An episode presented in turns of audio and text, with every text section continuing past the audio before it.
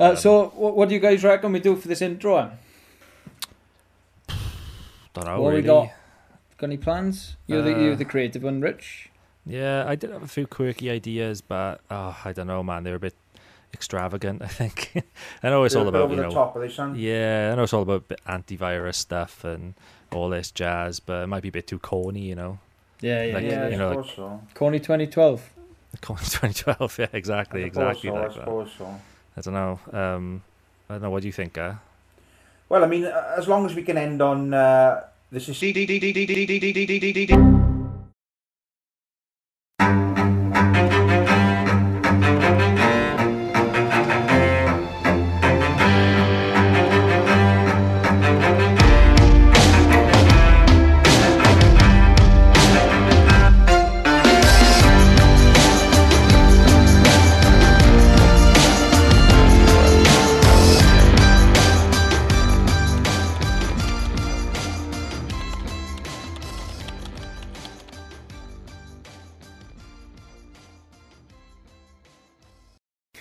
there, welcome to Steedcast. This is episode six of season three. Is that the right season? It is the right three, yeah, season. right. right? so, yeah, Cracking. season three. Good God, how time fucking flies. So today, unfortunately, we haven't got Sean with us. Uh, hopefully, he'll be back next month. But he's just got some. Uh, what's he got? Some prior engagements, I think. prior engagement, did you, son? Yeah, Something Christ. like that. He's got. Yeah, Yeah, Christ, you God, say. That's what he would say if he was here. Yeah, yeah. Christ. So before we get into it, uh, how how are you guys? What have you been up to? Very well, thank you. All three. All right. Yeah, not bad. Been Me, up to uh, much? Are you going to do it? Oh, it's getting bigger, son. It's getting bigger. Uh, No, we uh, we went out. Well, three of us, me, Gareth, and Sean, went out for Borough's 35th the other day. celebrate my in, uh, 35th uh, anniversary of uh, being born and whatnot. my birthday, yes. 35 years old. Now, you never think it. They never think it. God, you travelled all the way over to Bristol as well, didn't you? I heard. Little birdie Bristol, yes. Bristol, craft beer Bristol. uh, haven. Bristol, uh, lots of uh, beers and things, beers and whatnot. Oh, brill, brill, brill. That's what we like to hear. Son, do you Uh, enjoy? I certainly did. Weather was on our side. It's uh, uh, Yeah. in in uh, in my hometown at least today. Uh, it's been permanently dark all day and raining, so it was nice to actually have some sunlight and uh, while we could and whatnot. And uh, yeah, it was very nice. You know, I'm I'm actually not minding the rain these days, considering I'm like growing peppers out the back and all that. So I good for don't the even- exactly. don't Very have to go for the outside peppers. anymore. I How got. are the peppers doing? They're doing really well, actually. Tell me to go grab them quick? If you've got time, yeah. I mean, I by all means. I'm gonna go show off a pepper. Bear with. By all means. Yeah, yeah, yeah. Um, for the benefit of the tip, uh, Tom is going to show us uh, some of his peppers he's been growing. He's got various different peppers, I believe, all different types, uh, different sizes. I don't really know anything about peppers. Oh, here we go. You Good just God. waffling to kill time. That's shot, that, doesn't it? So I got this one. I call this one the twin because uh, it, there's there's two in this one. I don't know if you can see. That's two peppers. There's two there's two different pepper plants that have grown grown in one pot. So two pepper breeds then. Is there two breeds of peppers? I hope so. Yeah, that'd be cool. Like if they did uh, kind of cross cross color, like that'd be awesome. But uh, it's going well, son. It's going well.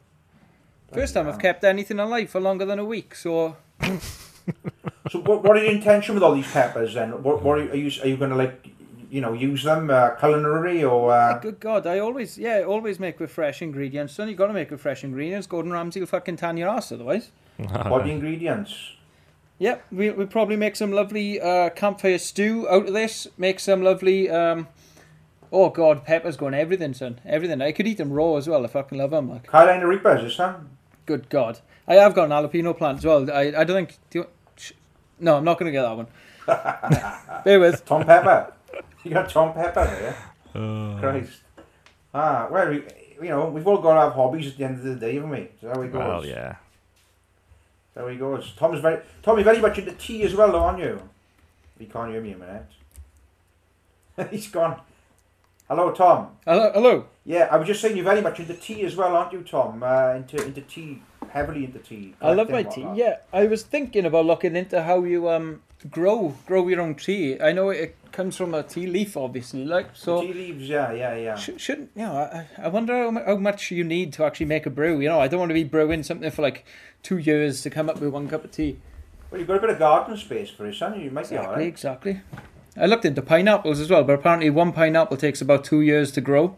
Really? Is that possible Mental, in the UK? yeah, UK? it only bears one fruit every, you know, every What? crazy. Have we like. got the, have we I got the never climate? knew that. Have, have we got the climate? For They do that, look really cool when they're growing though. You should you should make some pepper infused tea leaves, son. Pepper infused tea leaves. Imagine that. Oh, now we're cooking. hybrid. Yeah. Now Probably we're tastes cooking. revolting. That would, better. I'll be honest with you. I've got spiced imperial tea, which is literally spiced tea, which is that's fucking lush. Like, love that shit. Love that shit.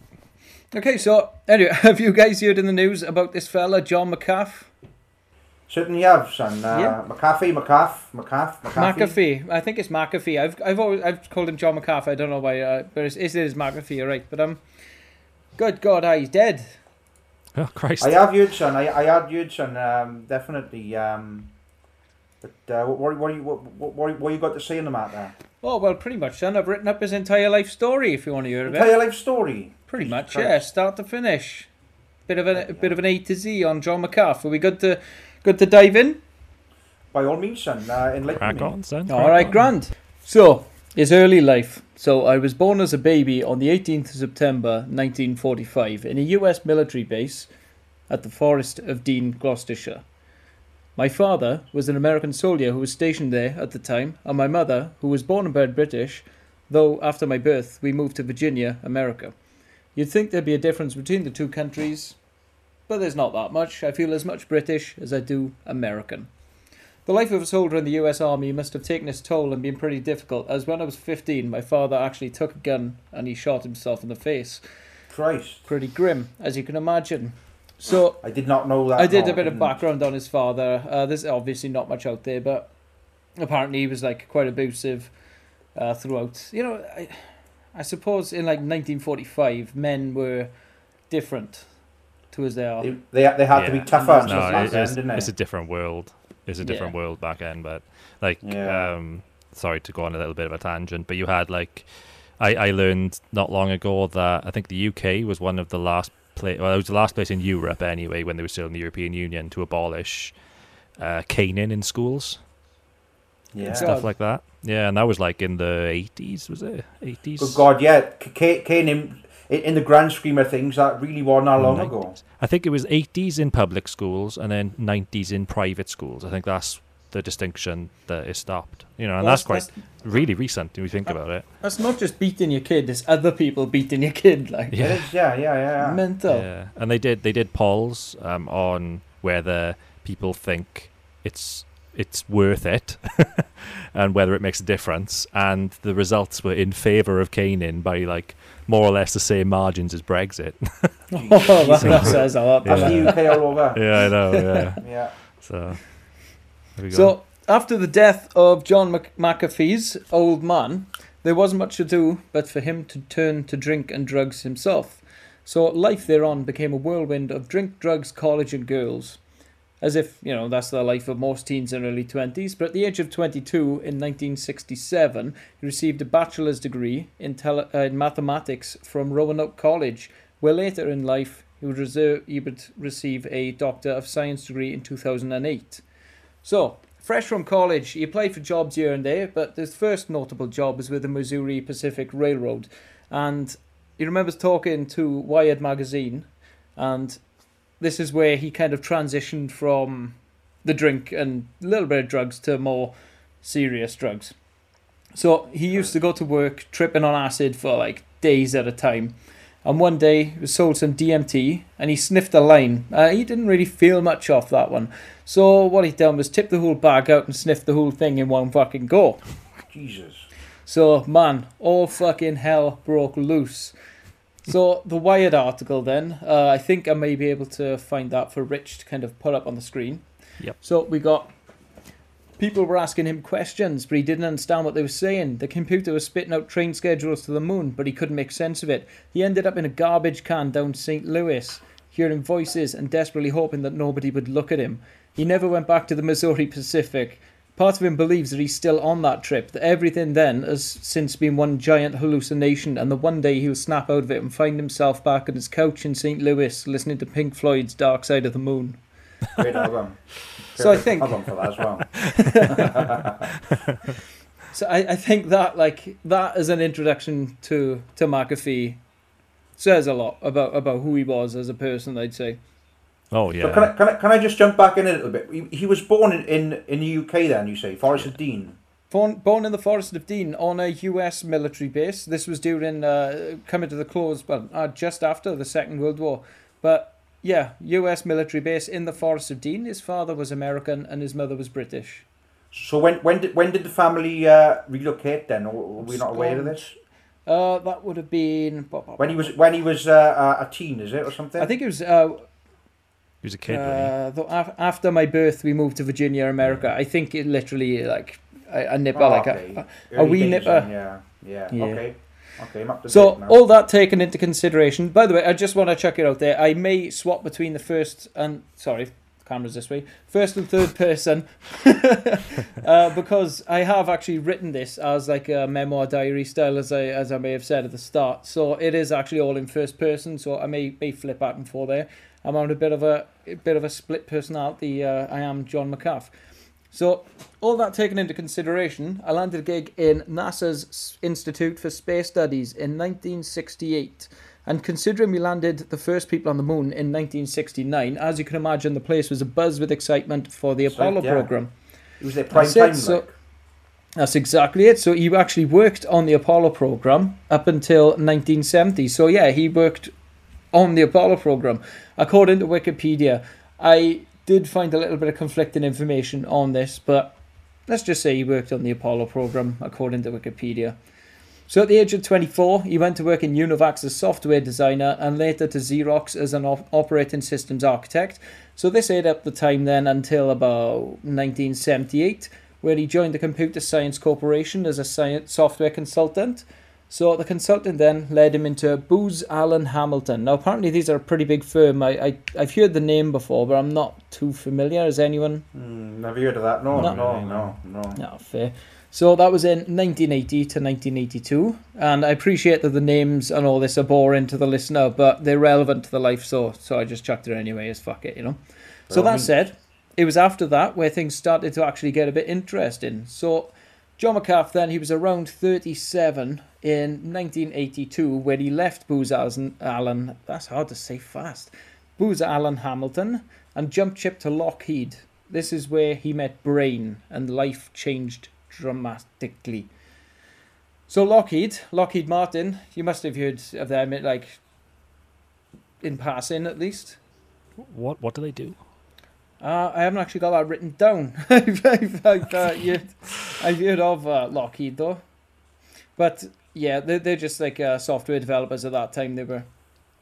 So Brain was actually the first ever computer virus for the PC, and it fascinated uh, McAfee there. So it was the first real opponent that would challenge him in his field, and from there on, dedicated himself to battling Brain and develop his own software to combat the virus. And funnily enough, the prototype only took him about a day and a half to write the code for to fight the Good brain, God. and it worked. A day and a half. How feasible is That's that these mad. days, Rich? It, it depends how good you are, I guess. So if you like shit hot, then yeah, I couldn't fucking do it. I tell you that much. But uh, ju- just to jump in as well, Tom, Lockheed Martin is an aerospace and defense company. Okay, okay. So defense, I imagine that's why he was introduced to Brain them. Defense, yeah, defense. That's what it is. State, state defense. in uh, headquarters in Bethesda, Maryland. Bethesda, ah, Yeah, Bethesda, you say. Bethesda, I do. So in 1987, Christ, he must have been about 42 years of age. Well, that's when he actually founded uh, McAfee Associates. 42 years of age, but you know, and then then his life started to come together. That's cool. He was Well, a lot yeah. later in life. That goes to show, though, that some, some people think, oh, you know, I'm, I'm too old to do this now. It, it goes to show that, uh, you know, anything's achievable at, at any Yeah. point in life. Exactly. Age is just a number, but Yeah, absolutely. That's cool. Well, that's cool. In in non-Epstein circles. oh, So, oh, so 42 years of age. That's when he founded McAfee Associates, and sold the first antivirus software to market. And he had a good ride in the company. Uh, it incorporated in Delaware in 1992, and they had the initial IPO, which is initial public offering, in the same year. So apparently, workers have since described the environment of the business as essentially like a, a, a cult-like atmosphere, and their interviews of the old employees uh, describing it as just that. So people are saying that they would work for days at a time. Some people sleeping under their desk just to make the boss happy, and that's you know the the sex parties aside. So there was a group called the Little Foxes, right? And they would give points for having sex in different spots in the office. McAfee was a free spirit, and the company just like resembled that, as it was. It takes a new definition to work hard, play hard. I guess. Fucking hell, man. Great. Come on, the puns, like Jesus. So what was it? They, they you said they got you said they got points for it. Yeah. Yeah, they gave points for having sex in different spots in the office. Was there like did, did they give a breakdown of wh- where these specific areas were more points and less points? In in some interviews, there are uh, like I think like managers' desks and all that are uh, Oh, yeah. like Yeah, that, higher that'd be top spot. Like I, that. I, Yeah. I imagine like uh, offices where they're just you know offices that are just windows for walls. yeah, I bet they are high points ones like proper exhibition and like yeah, good god. and then like toilets are probably worth the least amount, and cupboards, all those things. I don't know. That's quite impressive if you can have sex in a cupboard. I I think reception desk would be a high point there as well because it's like front of house. yeah, right there. Someone coming in like yeah. yeah. So unfortunately, though, things went sour for McAfee and McAfee and Associates, and in 1994 sold his remaining stake in the company and wanted no further dealings with it. But he, you know, it's estimated that he made more than a hundred million dollars throughout that anyway. So the original brainchild, which is essentially what it was, you know, it was a child between McAfee and the virus himself, Brain. So eventually went through many mergers and ownership changes until Intel bought McAfee in August 2010. It took them four years until they rebranded all McAfee related products as Intel Security. So that made John super happy. Uh, he remembers releasing a statement that said something along the lines of I am now everlastingly grateful for Intel for freeing me from the terrible association with the worst software on the planet. Christ. I'm sure they still use Mc- the McAfee name though. I thought that as well, yeah, and, surely it was, I don't know if it's just my age showing. Like, life between John leaving McAf and the acquisition by Intel, that was a bit of a whirlwind as well. So just as he left in 1994, when he was the ripe age of 49, he started a company called Tribal Voice Incorporated, where they created the first internet instant messaging chat pl- platform for Windows. Christ. So like, that's two major fucking milestones in IT. What was it called again? Sorry, Tom. It was called Tribal Voice Incorporated, but I don't remember that. they, they, they called the actual platform, they called it Powwow. Powwow. So, though instant chat's now taken for granted, they, pioneer, they pioneered many of the functions still used today. We got voice over IP, a shared whiteboard, built in speech synthesizer, uh, WAV sound file playing, online transmit, offline transmittal of instant messages, sorry. And they were the first company to allow a user to drag and drop files, which is like, That's to be the first company to do that, that's fucking huge. Oh, God. So that like revolutionized file sharing. They also had interoperability between AOL and MSN chat platforms when they eventually caught up. Like, I, I think on MSN, you could only speak to MSN people, couldn't you? Or could you speak to AOL? no, I think it was just MSN. MSN contacts, all it was, Yeah. yeah. So why the You- fuck wasn't everyone on Powwow? Like, I, I I'd like I never said, heard of it. I'd never heard of it. No. It just never took off, did it? Like AOL was uh, AIM, wasn't it? You had AIM. Oh, yeah, yeah, yeah. And I, I can remember a distinction back in the day where a lot of people in the UK mainly used MSN, and then most of America used AIM. Yeah. That's right, that's exactly right. Because I remember hearing like um, American bands talking about AIM more so than MSN and stuff like that, which is mad considering you know they're both American companies, right? But I get how one's Yeah. more popular than the other, but you know whatever is what it is. Yahoo So- Messenger I had for a while, can I just say? Yahoo Oh, Messenger. there's another one. I never used Yahoo. see? no, I can't even remember that one. Yeah, I did have it at one point. Good God. When, when I was in school, like, and stuff. So originally, though, McCarth he pitched the idea of Tribal Voice as a Native American company run by Native Americans. And as you can imagine, John wasn't a Native American. But as the company grew, they left those sort of references behind. In 2000s, uh, in actual the year 2000, he joined the board of directors of a firewall software company called Zone Labs. And from there on, he considered himself retired. He'd written books on spirituality, he'd opened yoga retreats, and, you know, just general things that retirees do, you know, just open massive retreats in tropical islands. So, in his early 60s, that was when the turn kind of started. So, 2007 to 2008 brought the most serious financial crash since the Great Depression, that's prior to the COVID recession of 2020. So, he had invested and built in mansions across the US, which was in the wrong place at the wrong time because when the global recession hit, the housing market plummeted, which left loads of his investments unsold, and he had various lawsuits coming in left and right from the fucking flight school, as he says. Now, the flight school, I've got something on that. So he was in a court battle on that. So Arizona court claims that Mark McAfee forced his nephew, jo- uh, Joel Bitto, into instructing an illegal flight operation, encouraging people to perform low altitude, high speed flights over unforgiving terrain with no margin for error. So he was, in, he's, he's, he's battling that in court as well as like losing millions Why- through these Why houses. would, why would he even do that? Why why is that a thing? Uh, It's unique, I suppose, isn't it? What was the motive? Like, what was the Yeah. motive? Why? life insurance. so, New York Times reported that the personal fortune declined from 100 million down to 4 million. But as he said, that's his business. 2009 came around, and he was in Ambergris Caye in Belize, and there was a CNBC special on what they called the bubble decade. So he told them about the mansions and that he'd sold them and like at a massive reduced, uh, well, I wouldn't even call it a profit. And another quest that he had going at the time, which was producing plants for pos- possible medicinal uses here on the land in Belize. So I'd leave that to your imagination as to what these medicinal plants were. Medical marijuana, perhaps? Uh, Nah, just fucking with you. But you wouldn't put it past someone like him, would you? So in 2010, that's when he started another company called QuorumEx, and that would be headquartered in Belize. Now, this company kind of moved away from the tech industry in the aim to produce herbal antibiotics that disrupt something called quorum sensing in bacteria. And apparently, that means that they could sta- uh, destabilize the ability for bacteria to congregate, so it could possibly be used in cancer cell communications too. So he got into this by essentially bumping into this girl on the beach called Alison. I haven't written her last name down. You can find it easy online if you wish. But Alison was a microbiologist. Uh, he, she knew all the ins and outs more than he did. He was just like the face and the, the money man behind it. So Belize being a truly free place if you know how to tame it. And sadly, he had surrounded himself by people who would say that he was becoming a bit uh, paranoid, I imagine, and that he was going to take over the country. They thought he was a madman.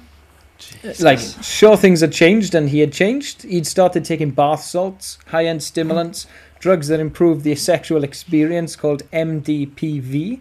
He'd be awake for days at a time. At that point, he remembers saying something like, My fragile connection with the world of pol- my fragile connection with the world of polite society has without a doubt been severed. So that's that's a pretty strong quote there. Bit so of he used to go to really, isn't yeah. yeah. He used to go to a place called Lovers Bar, which was near his compound, where he met several women uh, who he'd become entangled with. And at one point, he actually had seven girlfriends at one time, all of which who knew each other, and all of which who tried to kill him at least once. And there's interviews from these women who openly admit to attempted murder uh, of John. Like, so they claimed that he'd want sex not for one or two hours, but from morning to day. That he'd get them to shit in, in his mouth Oh my god that god. he'd sometimes make them fuck for a week straight. And in 2018, you can you can go back and look at this, uh, but there's a tweet from McAfee saying that he'd fucked a humpback whale. What? what? What? yeah.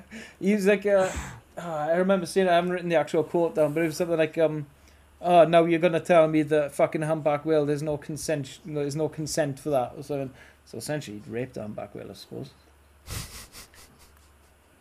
yeah, that just shows shows a little bit of his mindset a bit more. Uh, did he ever, did he ever have any nights out with Charlie Sheen? It sounds like he, he would have got Oh on well. no, with that. Fucking hell. I don't I don't think any of them would be alive at that point, to be honest. Uh, if if he had nights out with Charlie, well, uh, when Charlie Sheen was at the height of his uh, his uh, what- madness. yeah his tiger's blood and all that shit, like What year was that? Because this was about. it was like 2000, well, late two thousands. Yeah, that was around around this time then. Oh, he must where have- he must have done. Absolutely must have done. Calling it, must have done. Well, the Charlie Sheen connection. Yeah, he must have had a night out with Charlie Sheen at some point. Sounds I like imagine shit. so. doesn't it? Yeah, it's sim- similar similar worlds colliding. Like, yeah, yeah. So Mark McAfee then, he had uh, people trying to kill him left and right. You know, his girlfriend's trying to kill him. He had uh, these random people trying to kill him as well. We'll jump into that sh- shortly. So he had nobody left to trust. So he decided to turn to the community. So if he couldn't help the people closest to him, at least he could try and help someone, you know? So he tried to feed a bunch of locals, provide them with, job, with jobs. He'd employed half the town, and the mayor even recognised that, but that was only for a very brief time. So Alison then, who was heading this research, she, this is a quote uh, from McAfee, turned out to be far more interested in partying than doing actual work. She would not show up for, to the lab for days at a time. When she did show up, she was hungover and generally useless. After many months of this, I finally fired her, upon which she went berserk, locked herself in the lab, and destroyed what limited research we had created, and left. This was in 2010, and I never saw that again. Now, yeah. that's a quote from John, right? I've just got to say, because there is another side to this, obviously. So that's John's retelling of the story. There's a Showtime documentary called Gringo, and that has an interview with Alison stating that she was terrified of John's change in personality. And when confronting him to quit, he subsequently, uh, well, I don't know how to say this in a nice way, but he subsequently raped her. John denies all of this. Alison told the FBI as soon as she returned to the uh, US but Belize is outside of the jurisdiction, obviously, and there was nothing that could come of the investigation. I, yeah, so you know, th- th- there's n- nothing that can come of it, I suppose, which is like sad, you know, really fucking sad. There, there was no never any justice for that, but I don't think John was really interested in uh, in justice. To be fair, fucking hell. No. So the, there was a situation where a guy had fired a gun outside one of his girlfriend's houses. So he went up there at the end of 2011 to confront the guy. Turns out he was about a quarter of his age, his age, but not that that ever bothered him. So he went up there with a black air rifle, but the guy wasn't there. So he told his family that he'd kill the guy if he didn't give him the gun that he used. And, you know, some of these people aren't responsible gun owners, you know? So that dispute put John on a sort of path to securing the area, as as I think he'd say, uh, cleaning up, making sure the community of which he employed half of was safe. So he built his own police station in Belize, and he employed more people to start policing the area. He provided them with arms, uh, like automatic assault rifles, Private police tear in gas. like. He set up his own police fucking zone, like. He even Private paid them police. overtime to patrol the streets at night to stamp out what he'd call the rampant drug dealing in uh, Orange Walk, I think it was called. So some community members didn't really appreciate what he was trying to do, but he reckons they just didn't understand the scope. He said that Carmel, oh, that's it, yeah, Carmela was a quiet town, but they didn't know what was actually going on, you know, under, under the hood, as they say. Mm. So he turned former gang members and cops into a sort of personal bodyguard because he thought that he was a prime target for these ex drug dealers that he was disrupting the trade of. But in real, is you know he was he was like accused of making meth. He was accused of like essentially making a militia that would like protect him at any time from the feds and all that. One time, a thug, one of his neighbors called David Middleton, tried to rob his house. He then allegedly called a guy, Tom Manga, M A N G A R. Did you say that's Manga? Yeah, it's a, Tom Manga. yeah. And asked him to hire three people to beat Middleton up and drag him into town. Unfortunately, Manga died in the hospital, and this situation was then brought, obviously, to McCaff's doorstep. McAfee's doorstep. Uh, there was a big, pretty big time gangster called Mac 10 who was friends with Middleton. He caught wind that he was being accused of hiring these guys to commit this crime. and he was coming after John McCaff. So he arranged a meeting with Mac 10. They sat down, chatted, they got it all straightened out, and uh, Mac 10 and his entourage eventually ended up under McAfee's employment. Ah. So 2012, this is where the raid from the Belize PD came in, and uh, I think some people may have seen that video that John McAfee's posted, where he's like in his robe with all the Yeah. women around him. Yeah. So that was 2012, and uh, that was a that was a crazy year for McAfee. So the Belize PD took it upon themselves to raid his house with 42 armed soldiers dressed in full riot gear, carrying fully automatic weapons. He was in bed with a 17-year-old girlfriend at the time. They tried to pin him with unlicensed drug manufacturing, suspected of meth, and possession of an unlicensed weapon. But you know the fact that he had 10 weapons and 300 rounds of ammunition confiscated was neither here nor there. So of course that fell through, and he was released without a charge or conviction, which is which is pretty nuts. Like, you know, I suppose I, I don't know if you got like ten unlicensed weapons, why can't they fucking do you for that? Yeah. But it was around that time that he would start seeing menacing figures who he believed were the GSU, which are the gang suppression unit, over the river from the compound. Uh, they would just stand there unmoving. He said, uh, this is a quote as well, they come to about three feet away, stand around you still. Think about it, it's freaky shit, sir. Uh, so he thought that they were after him without a doubt, going to try and kill him. So this was also the year that he was interviewed by the magazine of American Mensa. They had the cheek to ask him if he actually used McAfee antivirus software. So he told Haha. them that he takes it off because it's too annoying, and that spawned the idea for the video that he'd go on to upload to YouTube. And he was actually 68 years old when he uploaded that video in 2013. Uh, the video itself, if anyone's interested, is titled uh, "How to Uninstall McAf- McAfee Antivirus," and it's it's, it's pretty Yeah. fucking funny video. Like. It's funny. So he thought that video was a hilarious statement and an exaggeration of how the media had spun the nev- negative coverage of himself. The video has hit around uh, 10 million views. I'm not sure what's on now. It's probably a lot more now. Uh, seriously though, you know, uh, being the developer of the first antivirus program had made him kind of the more popular hacking target out there, and the hackers would actually see it as a badge of honor. He had to go as far as to changing his IP address several times a day, getting other people to buy his equipment, using pseudonyms, things like that. He never actually used antivirus. He just changed his IP and everything so much that you know no one could just track him down. Like, unfortunately, though, in November of that year, his time in Belize was done. His neighbor, an American expat, Greg Faull, was found dead in his house by gunshot. Of course, the authorities would look at John for this uh, because even one of the PMs, Dean Barrow, called him extremely paranoid and even bonkers. So just because he told Wired in an interview that he evaded Belizean authorities because he he was afraid that they'd kill him, so you know he's yeah he was essentially just dodging that. So Faull once threatened to shoot his dogs, uh, but he didn't actually believe he'd do it. They weren't exactly friends, but that doesn't mean he go out and kill the guy. One night though, he awoke and found the dogs had been poisoned. He'd instantly told a reporter about it. Then a few days later, Faull was found dead. Nothing taken from his house, no sign of struggle. And John suspected that they'd come knocking on his door, trying to pin it on him. Like, you know, as they had words and his dogs turned up dead and then Faull turned up dead. So, John then was assured, you know, he was he was determined that Fort Gregory's death was a result of mistaken identity and the Belizean government were in fact trying to assassinate him, but they got the wrong address.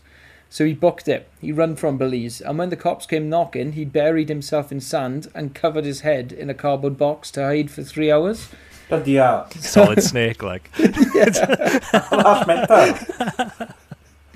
Just in a, in a sand box, like the fucking cardboard box over your head. Must have balls to pull that off. Good God. But it worked. But it worked. Uh, he then went completely off grid. He done an interview with Vice, and the stupid bastards gave away his location in Guatemala in December. So they released a photo with the metadata still attached. While in Guatemala, he asked the cartoonist Chad Essley uh, to set up a blog so that he could document a story whilst he was on the run. Eventually, he tried to gain political asylum in Guatemala, but re- but he was refused, and get this, arrested for illegally entering Guatemala. So his asylum was denied. He was being deported back to Belize, and there he was in a Guatemalan detention center, faking two heart attacks. So his attorney had enough time to file a series of appeals to prevent his deportation back to Belize, so that he could be taken back to the U.S. instead. And on December the twelfth, he made his way back to the U.S. soil, faking heart attacks in a Guatemalan detention I center. know. I bet that was Yeah. something. I can only imagine what like being in a prison in countries like that are like. Must be In a- mental. You know. Years later, though, he was found liable for Gregory Faull's death, but he said that he's never going to pay the $25 million filed by Faull's family, despite what a federal judge says. He says that I've had 37 lawsuits in 11 years, and I haven't paid a single one, and I'm not going to start now. So these cases are frivolous, he says. I refuse to pay. I refuse to play the legal extortion game in, aimed at America's wealthy class. Now that's a fucking cheek. I refuse to play the legal extortion game aimed at America's wealthy class. How mad have you got to be to even think that? You think though, like that, that guy's family that who got killed was asking for money because their family member got killed. Like that that in itself tells me that, that like I know people do get compensation when a family member dies or whatever, but demanding 25 million seems like you know, if a close family member dies, you just want it to forget about it and move on. Yeah, no, no, I get it. it that way, they put in a figure on Gregory Faull's death. On you his know, life, On, on, yeah. on, His, Yeah. on his person. Like when I was doing uh, insurance training, I, I recently changed jobs for for anyone that doesn't know uh, online, but they issued like a statement uh, that had like the different prices, price tags of like people's bodies and stuff, and you could work out that it'd be like two fingers and a tooth would equal an arm, and things like that within in, within insurance. Fucking What? scary stuff, man. I'll try and find it. Fuck knows Mad. where I'll find it, but I'll give it a go. Ah. So he's never been charged with the murders by the Belizean authorities or by any other authority, and he said that it's a suit based entirely on media reporting. December the 12th come through, and he remembers that date because the night after he arrived in the US is when he first met Janice Dyson, and yeah, apparently she sucked like one. So she was a prostitute. she was a prostitute in South Beach, Miami. They spent a great night together, eventually grew quite fond of each other and married in 2013, where they both moved to Portland in Oregon that year. Uh, apparently, one of the first things she actually said to him, this is in an interview as well, was, uh, "Do you want your dick sucked? You look, you look like you could use your dick sucked." So nice lady. Living up to you her si- name. I, I assume she was a, a lot younger than him, judging by some of his um, things you mentioned. You mentioned he was the 17 year old at one point when he was in his 60s and whatnot, and imagine she was a lot younger, perhaps. He's yeah, he lived his entire life surrounded by guns, women, and drugs. You know, he said that he was clean. He said he went to AA, and whether or not he drunk or not was kind of neither here nor there when it came to fucking the amount of drugs that he'd be snorting. Like you know. Yeah. So he was in his late 60s and early 70s. It was around that time when he started to be more vocal as to what the internet actually was, or the beast in which it had morphed into was. So he remembers in 2014 he released an app for smartphones called Cognizant. It displayed the information about permissions of other apps installed. It was rebranded called Decentral One. The Android version was free to put out in the Google Store. So he was essentially just warning people about using smartphones, letting them know that the apps are used to spy on clueless customers who didn't read privacy user agreements. But nobody really listened, you know? He even went as far as to go to the DEF CON conference in Vegas to express his concerns in person in front of a real audience. And it was in that year that his old house in Belize was suspiciously burnt down after a raid by the Belizean government. Go figure. So he joined a company then called Everykey in 2016. The main focus was to provide the flaws in recent smartphone security. Companies like Apple and Samsung had no real defense against someone armed and determined with the right gear and knowledge. So that day then he that year he publicly threw out a stunt that stated that he would decrypt the iPhone. But that's all it was. It was kind of a publicity stunt. I think that was around the time where he started running for president when he started going off about that stuff. But was that he was running for president? I thought that was in the build up to the 2020 election. he ran wasn't it? twice, yeah. He ran once in 2016 16. for, Oh, for, okay. for the American president, and then he ran again then for the Libertarian Party in 2020. But May 2016, he joined MGT Investments as his chief executive chairman and CEO. They wanted to rename the company after him, so that would be John McAf McAfee Global Technologies. But there was a dispute over the rights to his own name. Like, how crazy is that? Like, Intel essentially had the rights to his own name. So he shifted MGT's focus to cybersecurity and cryptocurrency, stating that antivirus software is dead. It no longer works. The new paradigm is to stop the hacker from ever getting in. Makes sense. So in MGT, he had his team found a flaw uh, in the Android OS that let him read encrypted messages from WhatsApp, which was a huge blow from uh, for like Android and WhatsApp alike. So what he did essentially to do this was send out malware infected phones to reporters. So they disputed the legitimacy because he had infected it with malware himself so that he could access essentially a back door. And yeah, they were like, no, that's not fair. But his point was it's how the malware got there. That's the story. Hmm. For him to be able to put it on like. So in tandem with that, he was moving MGT's focus to cryptocurrencies so he'd, uh, you know, he thought that it'd make the company money, and they needed to understand the blockchain better in order to, in order to like develop new cyber defenses.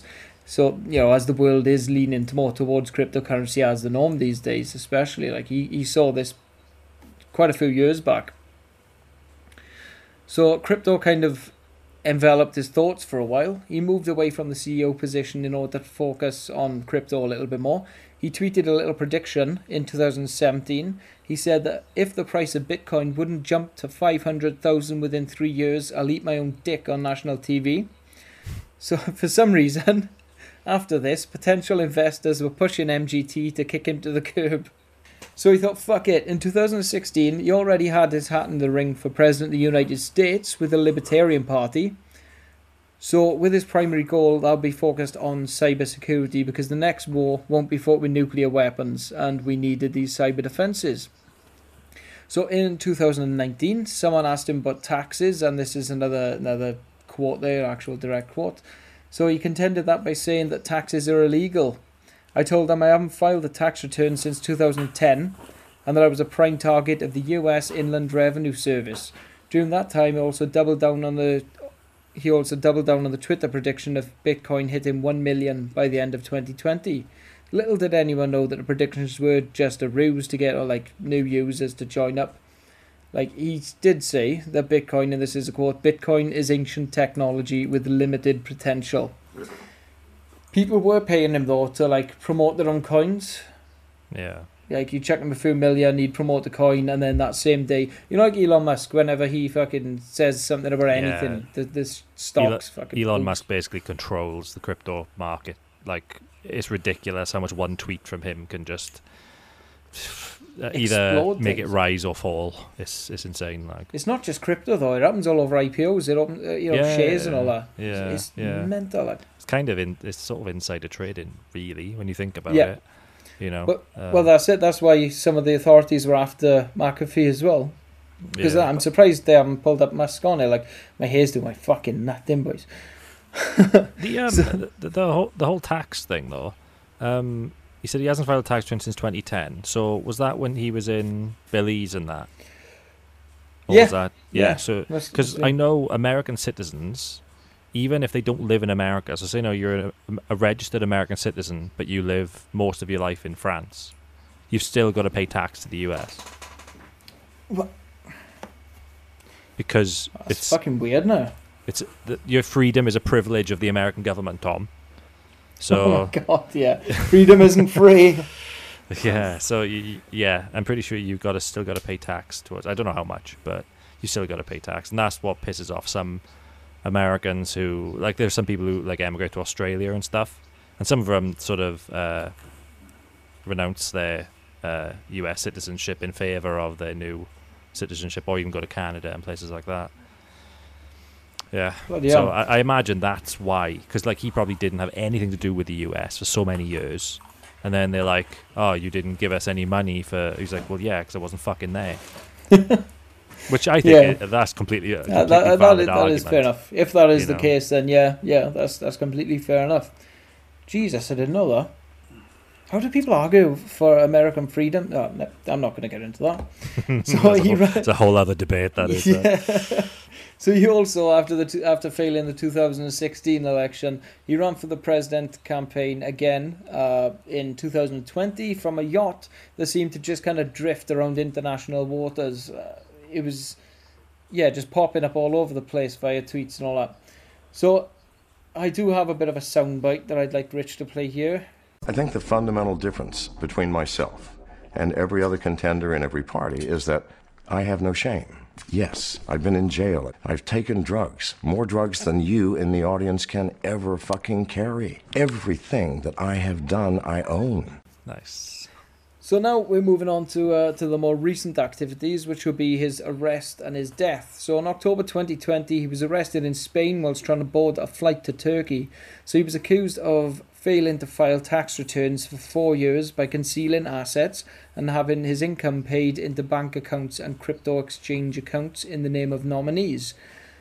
So extradition from Spain to the US was authorized and he was to be sent to the US to face charges. But he knew deep down that these charges were politically motivated and he intended to fight them at all costs.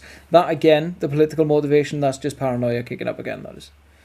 I'd say at least anyway, Yeah, definitely. well, like. So that was when he died. Uh, a statement from the US Justice Department had said that everything indicates that he could have died by suicide, but that goes against a statement that he made saying, I am content, I have friends, the food is good, all is well. Know that if I hang myself, a la Epstein, it will be no fault of mine. But the truth, a la Epstein, is going to remain hidden in a. Let's be fucking fair. So, I've got a little bit more here now. I'm not sure how true this is, or it's all to do with a Q kind of conspiracy bullshit. Right. If, you, if you'd heard about that. So, within 30 minutes of the news of the death uh, being shared there, uh, McAfee's Instagram uploaded a capital Q on, on like a right. white background. I knew this. I knew this. So the pictures uh, have since been deleted, but it was a reference to the possible dead man switch, in which the apparent 31 plus terabytes of data incriminating people in power will be released if McAfee were to ever die, which, you know, he's going to die one time and he's kicking on. But the switch is yet to trigger, uh, if there ever, ever was one, leaving the people to believe that he could even possibly still be alive somewhere. Hmm. But he was a bluffer and a con man for for like a lot of it. So who's to say that he wasn't just bullshitting about the dead man switch anyway? We we still waiting on his switch, are we? We still waiting on it. Who's So to say? Who's to say though that his switch has triggered, but parties have managed to suppress it getting out? yeah, That's Stifle another thing. Yeah, like- that's another thing. You know, there is Exactly. that possibility. He sounds batshit crazy, but you know that is a possibility. so So what I what I've said then is what he's been willing to share about his private life or what's leaked about his life when he's been alive. Uh, but now unfortunately he's dead. So who knows kind of what's inside Pandora's box just waiting to jump out. But I don't think him dying is going to be the last we're going to hear of John McAfee. No, really no, don't. no. I don't think so. I Well- think bide your time with it. Yeah. I think like you, you look at the the whole Epstein thing. Like after he died, so much stuff just started coming out of the woodwork, didn't it? So we might see more stuff like that. Um, maybe like like say maybe something if there is a dead man switch, something will leak out of that. Some message boards somewhere. But the thing is, how do you know how legitimate things are? It's like for for his dead man switch needs to be ironclad. You know, it needs to have Yeah. evidence left and right for these different things. They need to have traces and a paper trail and all this stuff back to these people who are incriminated. And another thing is like who like it, he says people in power. So I would imagine that there's going to be like big sort of corporate corporation uh, like US corporations and CEOs, possibly presidents of countries, uh, prime ministers, uh, things like that. I mean, I would I would love it if they got some dirt on on some of the uh, the the MPs we have in uh, in London. That'd be Yeah. fantastic. The the rate we're going there, but um, Let's be fair. Though. What's the most that happens? You know, there's a there's a story in the Mirror, there's a story in the Sun, and then like two weeks later, people's attention span has moved Yeah. on. yeah, exactly. Well, look, look, at- look, at- look at the Hancock scandal. That's more or less forgotten about now. Yeah, He, just, look he, at- just, he exists only for memes now, didn't he? Like, you know what I mean? That's it. Like, Look at Prince Andrew. Yeah. exactly. Yeah. You Yeah. know? people haven't forgotten about it, but it's not like you know anything's being done about it. Well, yeah, Ghislaine Maxwell's fucking court case is uh, still in proceeding now. It's coming towards an end, though. Yeah, I, and don't- I, I haven't kept up with that at all, to be th- honest. that- that's what I mean, though. Epstein was all So- over the news, but she Yeah. is buried. Like you know, they, they're Mm. suppressing, they're releasing bits and bobs here and there, and you can find it if you look, but it's not in your face like Yeah. Epstein was. Whereas she No. played her part uh, just as much, if not more, than he fucking did, to be honest. Yeah, like, like to, to use the the bloody Tory party in, in the UK as an example, you seem to get an MP that gets caught up. It's, it's like a it's, a it's a rotation. It's a, it's a revolving door that happens like every well six months or eight months it seems. You get a Tory MP that's caught up in a scandal and he's forced to resign. He doesn't get sacked. He's forced to resign, and then someone takes his place. And then another six to eight months down the line, it happens again with another Tory MP. Just, it's Yeah. just chopping and changing all. You're thinking like, these are really bad people that are in charge of our country. Why isn't anything being done about this? you know. Exactly. Exactly. So I would not surprise me, like if there are not just the UK government but other governments around the world that have serious dirt on them. And I, I'm looking at the US, thinking there's tons of dirt there. Oh God, I mean, God, I. you know, um, you look at places like uh, like Russia as well, tons there. I mean, we know there's tons there, but and they they know that we know there's tons of dirt there as well, and they're like, "What are you going to fucking do about it?" Like it's just like we don't care. So Yeah. Well, McAfee said that, like, uh, in regards to the Dead Man Switch, that people were actually, people that he didn't like and didn't like him were actually like fighting to keep him alive because because if he going died, around, like, yeah, yeah, yeah, just to cover their own fucking asses, like. What a what a situation to be in. I would have voted for him. Fuck it. I think I think he would have been, you know, a breath of fresh air. You know. Breath, of fresh air. Like that time Russell Brand run for fucking uh, prime minister. Breath of fresh air. to be fair to Russell Brand, um, he is like completely done a 180 on what he was before. He's like a proper chilled out guy now. With he has He's like his a own guru, isn't he? yeah, he has his own political views or whatever. But um, like for, he had an interview recently in the last couple of weeks with Ben Shapiro. Uh, that's the most random. Like I did not expect to see Russell Brand on the Ben Shapiro show for for a second, and vice versa because Ben Shapiro is on Russell Brand's show as well. Two, you know, Russell Brand is left leaning, and Ben Shapiro is very hard right, and you think that's just not going to happen. But they had a very civilized conversation, and you know, Russell Brand didn't agree with everything that Ben was saying, and vice versa. But it was a civil conversation, and you you don't get that very often in the political spectrum these No. days. When it's when it's two opposing sides. Um, maybe if someone's more central, maybe that's why. Maybe because Russell Brand is probably more towards the centre left than he is far left. I would say.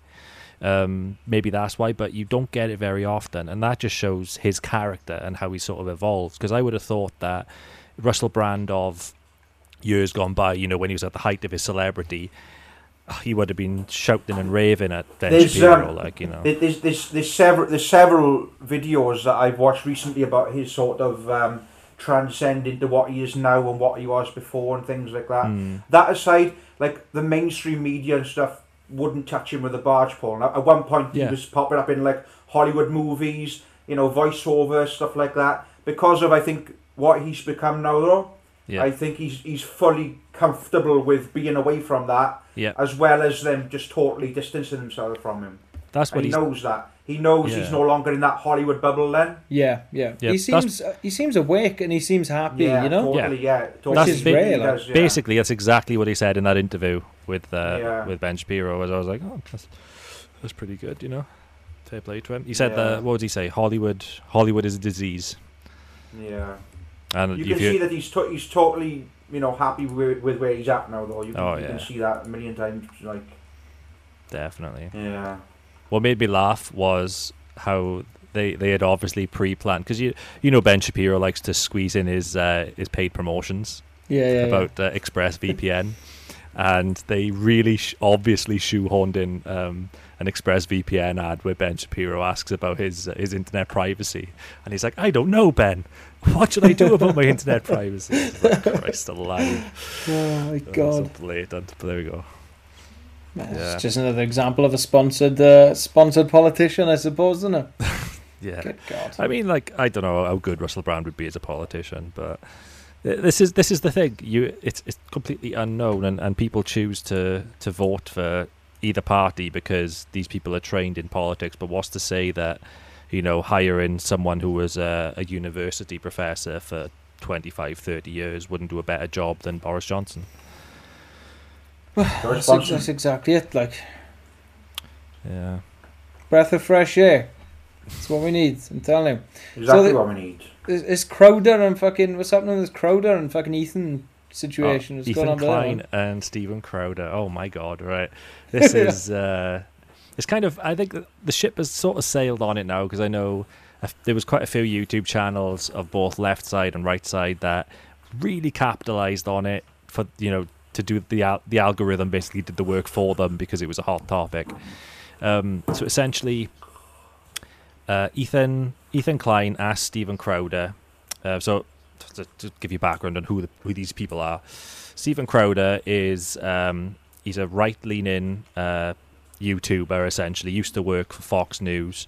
Um, he's very much into like you know gun ownership um, and all this stuff. You he's know him big- from the meme. He's big, yeah, you know him from the Change My Mind meme, where a guy sat in the chair drinking a cup and it's got uh, something something changed my mind. That's Ah, that's him, is it? There we go. You know, yeah, Steven Crowder. Yeah, yeah. Um, I, I didn't, I didn't, I didn't realize that the, the meme thing was connected or whatever. Though. Yeah, I didn't. yeah. Yeah, yeah, yeah, yeah, yeah. Um, so yeah, he's very right leaning, um, and he bashes the left all the time. Very similar uh, vein to Ben, someone like Ben Shapiro, or uh, they they've they've even appeared on each other's shows in the past. So, um, and then Ethan Klein then is part of a podcast called H3H3. It's a very popular podcast. Um, he used to be someone who was very sort of central and drifted to the right, but has since then He's gone like back on that completely, and he's very left and very politically correct and all this stuff. Um, and they had a bit of back and forth with Crowder about how he wears a holster when he's doing his podcasts, and you know, Slave calling roller. calling him names and all this stuff. And they had a bit of back and forth, and eventually, like Crowder was like, "If you, if you want to come on the show, then we can have a debate. Let's have a debate about you know the stuff that you disagree with what I'm saying and all that stuff." So Ethan reached out to him and said, "Yeah, let's let's do a debate." And they agreed. There was no funny business, just a straight up debate, just two people talking. You can agree, you can disagree. That's fine. It came to the debate, and essentially, when it came to starting the debate, well, Crowder showed what happened before the debate on his channel, where it was literally those two talking for like two minutes about you know just life essentially because Crowder's wife Family had like shit, yeah. yeah because Crowder's wife is pregnant currently and she had like a health scare thing the other day. So they had to postpone their original date for this podcast or this debate rather um, because of that. So he was basically talking about that and you know saying because Ethan was asking him how his wife was and all this stuff. No it seemed really fine you know to you know people genuinely having a conversation. And then the debate started. I say debate started. Um, so Crowder starts going into uh, what was it he was going into now? I think it was the CDC and you know his views on the CDC and how uh, you know just do it, bro, or whatever. And as he was doing that, Ethan on Ethan's end, his video feed switched to a guy called Sam Seder. Never heard of him. So Sam Seder is a left-leaning YouTuber who is basically the left the left version of Steven Crowder or Ben Shapiro. It's like, you know, a mirror for the opposite team essentially. and he has tried to debate Steven Crowder for years and supposedly Crowder has avoided him at all costs. He's avoided him at polit there's a thing called Politicon. I didn't even know that existed. It's like a convention for politics and people debate and all that. Um, so yeah, so we avoided him at that, and uh, yeah, it's a whole other thing. So he appears on screen, and then Crowder Crowder sees this, and he sarcastically shouts out, "He's like, oh no, Sam Seder, what a fucking nightmare!" Like that, which I found quite funny that all the YouTube, like the left YouTube channels, saw that as him being serious. It's like you can clearly see he's being fucking Yeah, sarcastic at that yeah. point. Like, Um, What was bef- said? What's said just as Seder comes on the on the screen? Something like I don't know. One of his retorts or, or back to Crowder was like something about fucking Rome guys fucking each other or something. Oh it- yeah, they dress up. They dress every so often. Steven Crowder and like his podcast crew dress up. They have like a theme. I think it was Right. in reference to one of those times that they dressed up. Like the guy he has, I can't remember the guy who sits with him. He's a comedian. Like I think in the last one they did, he was dressed in drag, just for a laugh. He's not he's not a drag queen or anything, but he decided to do it just because. Um, I think Steven Crowder was dressed as uh, uh, Bruce Jenner, not Caitlyn Jenner, Oh, Bruce God. Jenner.